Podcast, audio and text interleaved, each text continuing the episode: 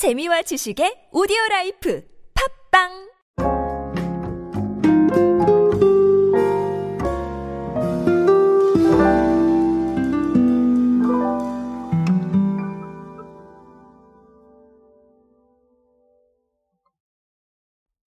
편의점은 정말 각축을 벌이고 있다. 뭐 이렇게 말씀을 드릴 정도로 사실 마케팅도 굉장히 다양하게 이루어지고 있고 어, 소통도 굉장히 다양하게 이루어지고 있습니다. 사실 뭐 대표적으로 뭐 CU나 GS25나 아니면 세븐일레븐이나 이마트24 자 이런 편의점이 떠오르실 텐데요. 다 정말 적극적으로 마케팅을 하고 있고 트렌드가 어떻게 바뀌고 있다라고 하면 정말 빠른 반응이 올 정도로 굉장히 다양한 사례들이 나오고 있거든요. 자, GS 리테일은 이렇게 사례를 많이 만들어가는 이 시장의 와중에 아, 성수동에 flagship store를 오픈을 했다고 합니다. 그래서 아, 이 flagship store가 어떤 좀 색깔을 가지고 있는지 제가 한번 정리해 드리도록 하겠습니다. 안녕하세요 여러분 노준영입니다. 디지털 마케팅에 도움되는 모든 트렌드 이야기들 제가 전해드리고 있습니다. 강연 및 마케팅 컨설팅 문의는 언제든 하단에 있는 이메일로 부탁드립니다.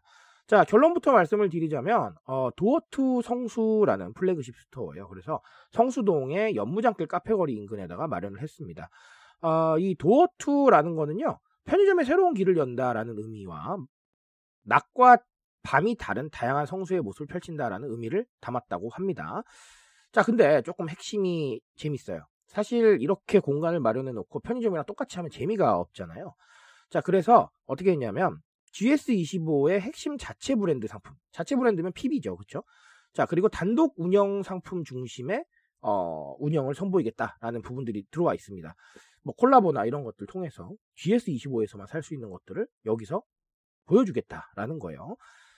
자, 그리고 조금 더 재밌는 건 뭐냐면 아까 낮과 밤이 다르다라고 말씀을 드렸는데 어, 낮에는 원두커피와 디저트를 즐길 수 있는 감성 카페 컨셉으로 운영을 하고요. 밤에는 맥주나 와인 등을 판매하는 펍으로 분위기를 전환을 합니다. 아, 네. 그러면 낮에 가도 재밌고 밤에 가도 재밌겠네요. 그렇죠? 어, 이런 부분들이 좀 나와 있지 않나라고 봅니다.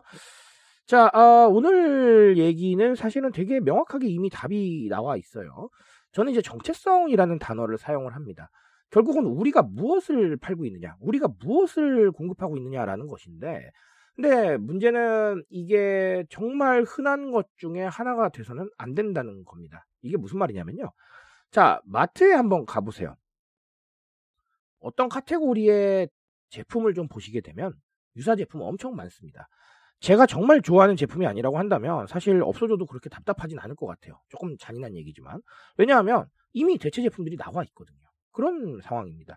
자, 이런 상황인데 정체성도 없고 뭐 단독도 없고 그런 식으로 운영을 한다는 거는 정말 위험한 생각이죠. 자, 그러면 결론적으로 우리만 팔고 있는 것, 우리만 제공할 수 있는 것이 계속해서 늘어나야 돼요. 자, 이 도어투 성수의 GS25가 어, 자체 PB 상품이랑 단독 운영 상품 중심으로 간다고 그랬죠. 자, 정체성을 아주 그냥 네, 제대로 주입을 하는 겁니다. 여기 와서 볼 수 있는 것, 여기 와서 살 수 있는 것, 그리고 우리만 팔고 있는 것. 자, 이런 정체성이 들어가기 때문에 굉장히 차별화된 느낌이 나올 수밖에 없겠다. 이렇게 보시면 되겠습니다. 자, 그리고 또 다른 하나는 사실은 뭐 그런 건데요. 이게 무슨 말씀을 드리고 싶냐면, 낮과 밤이 다른 특징을 활용을 해서 이렇게 활용을 하겠다라고 말씀을 해주셨는데, 자, 결국은 우리가 SNS 감성이라고 얘기를 하는데, 인증이 될 수 있느냐 없느냐의 싸움이라고 생각을 해요. 자, 이런 공간들을 외부 업체에서 많이 활용을 하고 있는 거는 결국은 사진 찍으라는 거라고 저는 생각을 합니다. 이게 너무 네, 과격한 얘기일 수도 있기는 한데요. 어, 이걸로 엄청난 수익을 낼 수도 있겠죠. 하지만 결국은 사람들이 사진도 찍고 오가면서 언급도 하고 이런 것들이 언급량을 끌어올리고 SNS에서 소위 핫플로 인정받을 수 있는 상황으로 간단 말이죠. 자, 결국은 viral을 봤을 때 우리가 굉장히 힘들게 비용도 들이고 인력도 동원해서 viral을 하는 것과 이렇게 자연스럽게 viral을 하는 것은 굉장히 차이가 있을 수밖에 없는 겁니다. 그래서 정말 자연스러운 바이럴 과정을 위해서 이렇게 많이 신경을 쓰고 있고 아, 소위 말해서 아까도 말씀드렸지만 SNS 감성의 공간들을 아, 기업들이 확보를 하고 있다라고 보셔도 무방할 것 같습니다. 자 그래서 뭐 물론 제가 이런 말씀을 드리면 좀 네, 죄송할 수밖에 없는 게 그러면 SNS 감성 공간 없으면 우리 안 되잖아요. 이렇게 생각하실 수도 있는데요.